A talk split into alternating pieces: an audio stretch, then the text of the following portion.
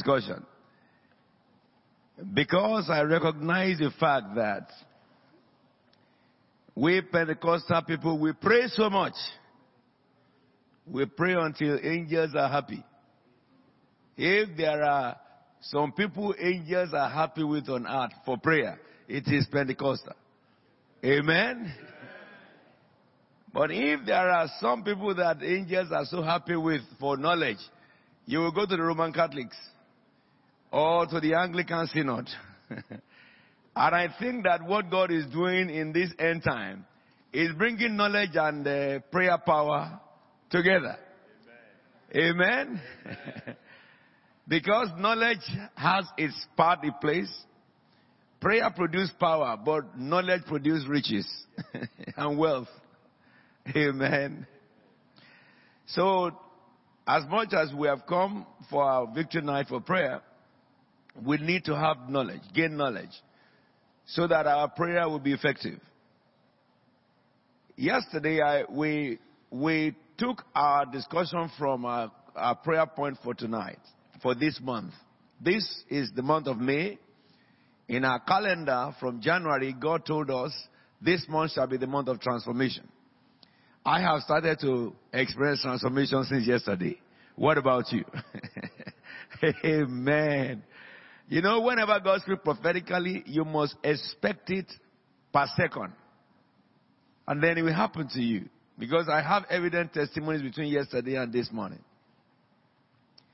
And every one of us must catch that. They will not call this month transformation and your life remain the same. It will never happen to you. But we looked at the scriptures yesterday, the two scriptures for prayer, you know, deliberation this month. What is transformation? Romans chapter, what verse? And what does it say? Yes? Why did you put it up there? Who is there, by the way? Who is by the projector? Good. So the first one we looked at is you do not conform any longer to the pattern of this world. And we discovered that that scripture is saying really that the world move by instinct, but God's people should move by revelation. That's what you can deduce from that statement. If a person is born again, you are not supposed to be caught unawares by things any longer. When we're in the world, things can catch us unawares or we catch them unawares. All manners of mess can happen around you. You cannot have ex- explanation for it because Ephesians chapter 2 from verse 1 to 3 tells us when we were in the world, we are ruled by Satan and Satan can do anything at will. But when we are born again, it's no, it's different story. Things shouldn't catch us unawares. We should not live by instinct. We live by revelation. And the Bible helps us understand that one of the, the key things that believers need to first take care of is that you do not carry your worldliness into godliness. That is the knowledge we gain from there. If anybody wants to know the will of God, you must do the will of the God that you want to know His will. I cannot know God's will if I'm not doing His will. Are we together now? So, as a believer in Christ Jesus, you must know that you are a different human being to what you used to be. Alright? Though you live in the world, you cannot behave like the world do behave. You cannot live by instincts and things catch you unawares because you are now in God, who speaks and who knows tomorrow and who reveals to his people. But the verse 2 of Romans 12 tells us, but however, if a Christian contaminates himself with the pattern of the world, it will block you from hearing God. Don't forget me. Fasting doesn't make you hear God. But those who, who hear God fast. Prayer doesn't make you hear God. But those who hear God pray. But the elements that you need first is to be transformed in your mindset. Don't behave like the world behave then your prayer will mean it will be sensible before God. Then if you don't pray, God will speak to you. Then you don't need to fast before you hear God. Then sometimes when you say, Father, in the name of Jesus, before you open your mouth, you say, hold it. This and this and this and this is the answer. That is where you can seek God and find Him. And you know the Bible is so rigid because it is God's law. So it says that you now you're a Christian, do not be conformed any longer to the pattern of this world, but be ye transformed. And that's why where the word, the month of transformation came to CFT for this month. Be ye transformed. It is your duty to transform your heart. Not the duty of God. God is waiting for you. But between you and God is transformation at your will.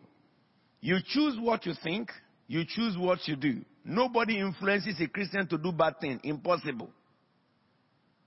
Satan can suggest to you when you were in the world and force you to do his suggestion, but when you are born again, you are free from the duress of the devil because you have the spirit of the living God who helps you make a choice. Would get there now. So that now when you are born again, you have to make choice according to God. Beginning from the pattern of the word of God, but not pattern of this world. You do not belong to this world anymore. To be victorious on earth, that is the key. Are we together now. So we recognize from that place that when you are when you are when you when you when you take conscious decision not to be conformed with the pattern of the world, then you will be transformed by the renewal of your mind. That is, the Word of God now renews your thinking. It changes the way you see things. It changes the way you act. When people see failure, you see success. When people see defeat, you go for it because there is victory in the midst of the battle. You are no more among the people that someone can scare and you are afraid of anything. You will not be afraid of anything. No matter how much they paint it to be so scary. It doesn't scare you because your mind is renewed. You do not live by what men say. You live by what God says and what the Bible says. And at that level, if the situation around you is not conforming with the word, then faith kicks in. Let the weak say what? I am strong, not I am weak. It is a person whose mind has been renewed who can say that. At the face of the greatest terrible sickness and pain, to deny that pain and confess hell. Alright? It takes a man whose heart is renewed. At the face of adversity, when it seems as if all financial resources are blocked completely, it takes a man whose mind is renewed to continue to say, I am rich. I am rich. I am rich. I will teach you later on on how that inf- informs and, and, and controls your imagination and leads you to innovation. These things are from the scriptures. I would get there now. But it takes a man whose mind is renewed. You understand that the element that renew human mind is information. And it is, it, it means therefore, for a Christian man to be renewed, you must be a student of the Bible. The Word of God is what renews your mind. Are we together? No more play play with God. No play church. Are we together now? So therefore, that scripture tells you that when you get there to what I'm saying, when you stop the pattern of the world as your pattern, this is how they do in the world. We met it. Let us help follow them. You don't follow them anymore. To do those things, what you don't know the beginning of it, you don't engage yourself in the practice. Understand it talks about practice here. I think, I don't know. Maybe on Sunday I will, I will show you the origin of the word practice. Why should I wait for Sunday, Papa? Okay. What did I just say now? Eh? What did I just say?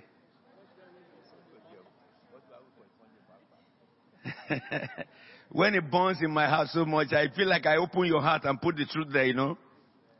I will read some scriptures to you at the end of this lecture. Remind me, please, about not conforming with the world. The pattern of the world is designed by Lucifer. But the world is created by God. So we live in the world where we do not war as the world war. You remember Ephesians 5, 6? The weapon of our warfare is therefore not worldly. It's not of this world. So therefore, the pattern of this world, Christians cannot follow them to do it. Even if it looks honorable, you don't follow them.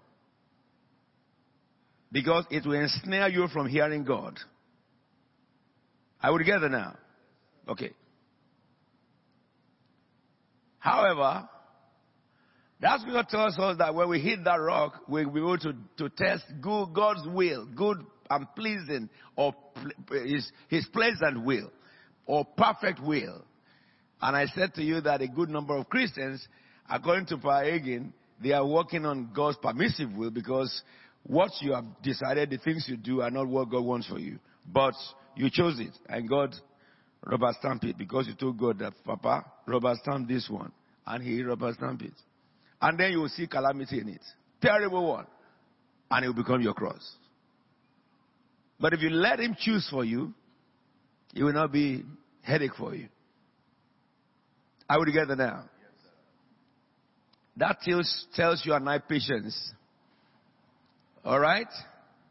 Because the, the age God assigned for each one to, to have a particular success differ from one man to the other. Some people are born in a very affluent family. By the age of six, they are in primary school. By the age of uh, 21 or 19, they graduated. And they went to Ivy League schools right through. Others are not born like that. They have to finish secondary school and go and work. Earn money before they go to university. But however, the destiny God write for them cannot miss if they can be in God. Early starter doesn't mean late ruler. Am I understand? Understood? You understand what I'm saying? Uh-huh. So, don't say that you are too late before you achieve a particular goal in life. As long as you are perfectly following God, you will get there. Now, the second scripture, which is very vital, is Second Corinthians what? 3, verse, and what does it say? Yes, men with unveiled faces are being transformed into his image or likeness with ever. You know, when you want to memorize something, you pieces it. If you can divide it into various segments, you can know the the central focus of each segment and you just memorize it like that. That's how you memorize. If you look at this scripture, it talks about veil, and we prayed about it yesterday.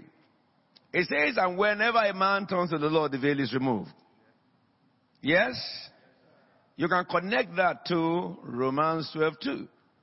A man who had turned away from the practices of this world wait unto God. And whenever a man turns to God, he does not deny you.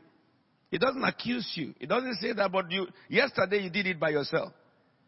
That is the reason why a man can decide to marry and cancel that marriage decision a week before marriage. Because he just discovered that it's not God's will. Oh, how will they be? People, I will be, how, what will people say? What people say does not hinder a man who hears God. He does not care what they say. They will speak only for a short while, but you will have your peace for the rest of your life. Because if you put your head into it, just by the fact that God is warning you now that that is a wrong decision, you will live by it alone all your life. Are get together now? And it says here, anytime a man turns to the Lord, veils are removed.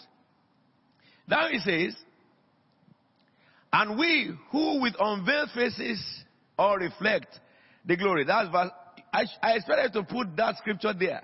Whenever a man turns to the Lord, veil is removed. Put it there. I won't tell you. they will see this now. I want to connect the two together and help you understand. He said, whenever anyone turns to the Lord, veil is taken away. All right, go to 18 now. And I say in 18, and men, we who are with unveiled faces, because what? We turn to the Lord. Yes? So, a man who is unveiled, what did he do? Say it now. Say it again. Say it again. Say it again. He didn't turn to man. So if man says something, he will turn to the Lord to verify whether that is what God is saying. If what God is saying is different from what man is saying, he rejects what man is saying and he takes what God is saying. No matter how anointed the man who said it is, the word of God is over all men. Oh, my general overseer said it. God help you. If God didn't say it, let the general overseer keep his word in his mouth. If you cannot see it from God. Because the men who turn to Jesus cannot be veiled. Veil is removed. And it says men with unveiled faces all reflect, not some of them. Men whose faces have been unveiled will reflect. Because the veil covers the glory. The veil limits your mental. It limits your ability to innovate. It limits your comprehension of yourself. It limits you from determining who lives in that body that you carry. Call you. Veil. It makes a powerful man work like a pessimist. An elephant will be walking like a rat. Veil is the most terrible weapon in the hands of Satan when he applies it to Christians. I will get together now. But it's only when you turn to Jesus it can be removed. But when it's removed, you reflect glory. Understand me. There are many aspects of life that face a believer that you need illumination. It is not a general purpose facing thing. Like, you know, once veil is removed, you can see everything. No. There is a prophet in the Bible. In the book of Second Kings chapter 4. That prophet died and left debt. Debt so much that the whole of his family is now going for slavery. A widow left in debt. Such debt that will make the children become slaves. But that prophet said, the woman said, Oh, let me go to the other prophet who is a friend of my husband. If you read the resume of that prophet, when she went to Elisha, she said, My husband, your, your servant, was a righteous man, but yet he died in debt. That is strange. A righteous man shouldn't die in debt because God have covenant of prosperity to the righteous. Oh, however, a righteous died in debt. Why? Because in that area he's veiled. He's veiled. That man, prophet, who owed money, did, was he not a friend of Elisha? He was. Why did he not, in his lifetime, go to Elisha and tell Elisha, I am in debt? Veil. Veil. Who knows whether it's the debt that killed him? But when he, he died, okay, the veil was forced off the wife. Uh, how should my children go to slavery when we have such a friend as Elisha? Elisha, if he does not have money, he can command money can happen. And she went straight to Elisha. And Elisha said to her, What do you have at home? What that woman had at home was there when the prophet, the husband was there and died in death. Veil. Are we together? So, look, there are some areas of our lives that we always think, let me, I can handle it. Handle what? Blow your trumpet out. Maybe somebody had passed through before and they will tell you how they got it. Instead of keeping your head low and trying to fix it because you have some uh, sentiments. What will people say? What will they not say? Let me say this to you. People, if people talk ill of you, when you have success, they will change their singing. But your inability to open your mouth and talk to the person who can give you solution makes you die in debt or makes you die in misery. Whereas you are afraid that if I tell them it's my secret, which secret do you have when you are you are you are fixed? You need help. You say you have secret. Which secret do you have? You need help you cannot afford for yourself, and then you are saying that is my secret. Which secret? Secret that is killing you? You better expose that secret before he slay you. That is the mental of God. The problem that he allows you to have, he gives the solution to the next man beside you. When we get there now, we show you all what I'm talking to you about. So therefore, that oil, Elisha said, go, go borrow barrels. She borrowed barrels and filled, sell them, brought the money, go and pay your debt. She paid the debt, she had more money. Why? Because a veil was removed. Alright, you have ministers of God on earth who are very, very much anointed, but they are bankrupt in marriage. They can't keep, keep it home. Anointing don't keep family. O- obedience to the word of God keep family. Well, let me tell you this. Anointing, you might carry fire on your head when you are working. When you get to your house, you are a husband to your wife. That fire, leave it in church. Go home as an ordinary man. And yeah, you're ordinary man at home. You are a father to some children, and you are a husband or a wife to somebody. A husband to a woman and a wife to a man. I hope you heard me clear. a, you are a husband to a born woman and a wife to a born man. I hope I'm clear. okay, now, so we go along. No matter how anointed you are, if you are unveiled concerning your role as a husband, you will frustrate your wife. If you are unveiled concerning your role to your children, you frustrate them.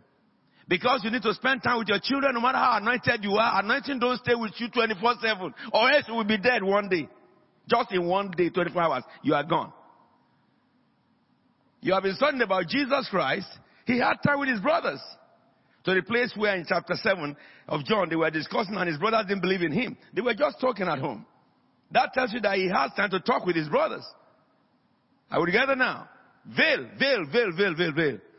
Veil, veil, veil is the greatest killer. And the Bible says, for you and I to reflect the glory of God in any aspect of life, we have to turn to the author of life, Christ.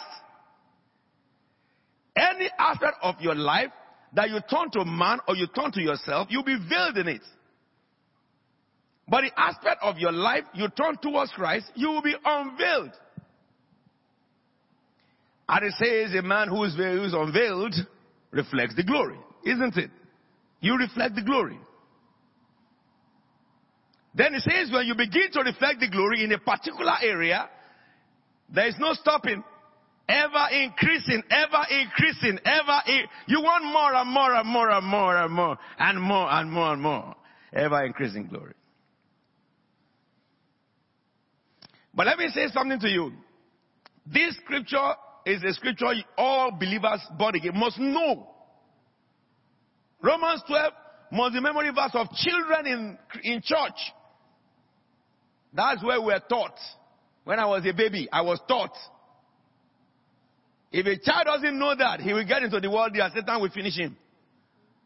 I will ask from all the children in Sunday school within seven days. They will read it to me.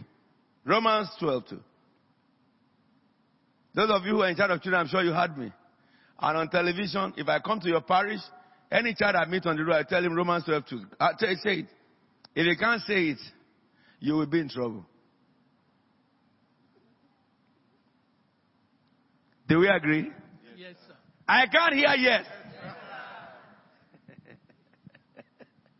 okay, therefore. So if the Bible tells us that veil is removed, and when veil is removed, we reflect glory, what was he talking about before? If you go and read it, it was talking about the Mosaic time, Moses and Jesus' time, the distinction between it. What he was saying, establishing is this. A Christian cannot believe anything in the Old Testament unless he establishes it in Christ. Because he's talking about Moses, when Moses went to the mountain to collect the, the Ten Commandments, he came back, his face was shining and they put veil upon him. And he says that whenever the Old Testament is read, there is always a veil, till today. All errors of ministers globally, Pentecostal people especially, it came from Old Testament only. All the generational curses that does not exist for those who are born again. And people are dying believing that, yes, I am cursed. I am generational cursed. Is all those things came from Old Testament without the knowledge of the New Testament. Any preacher who talks about that have no knowledge about the redemption power of Jesus Christ. He did not really know what Jesus came to do. Any minister who teaches that a Christian can be under generational curse, it is because that pastor does not know, or bishop or general does not know why Jesus came. The day he knows why Jesus came, according to Galatians 3, he will stop teaching that. Are we together now?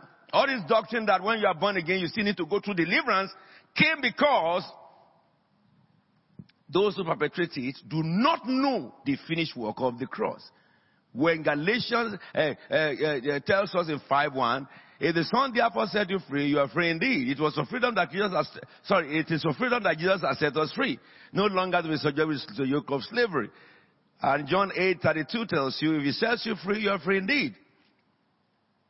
So therefore, you need to have understanding. Old Testament veils you. New Testament removes the veil. Are we together? I can't hear you. All right. We are doing very well today.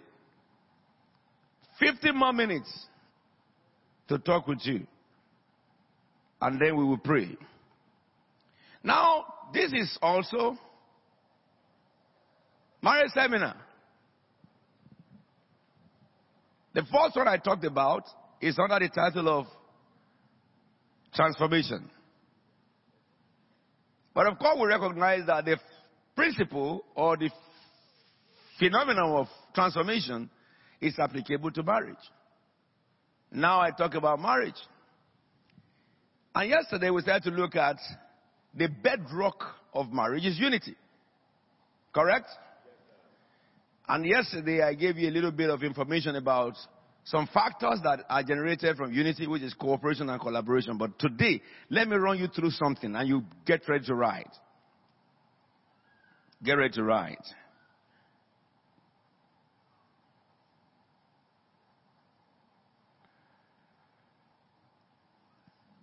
So, the part two yesterday was unity in marriage.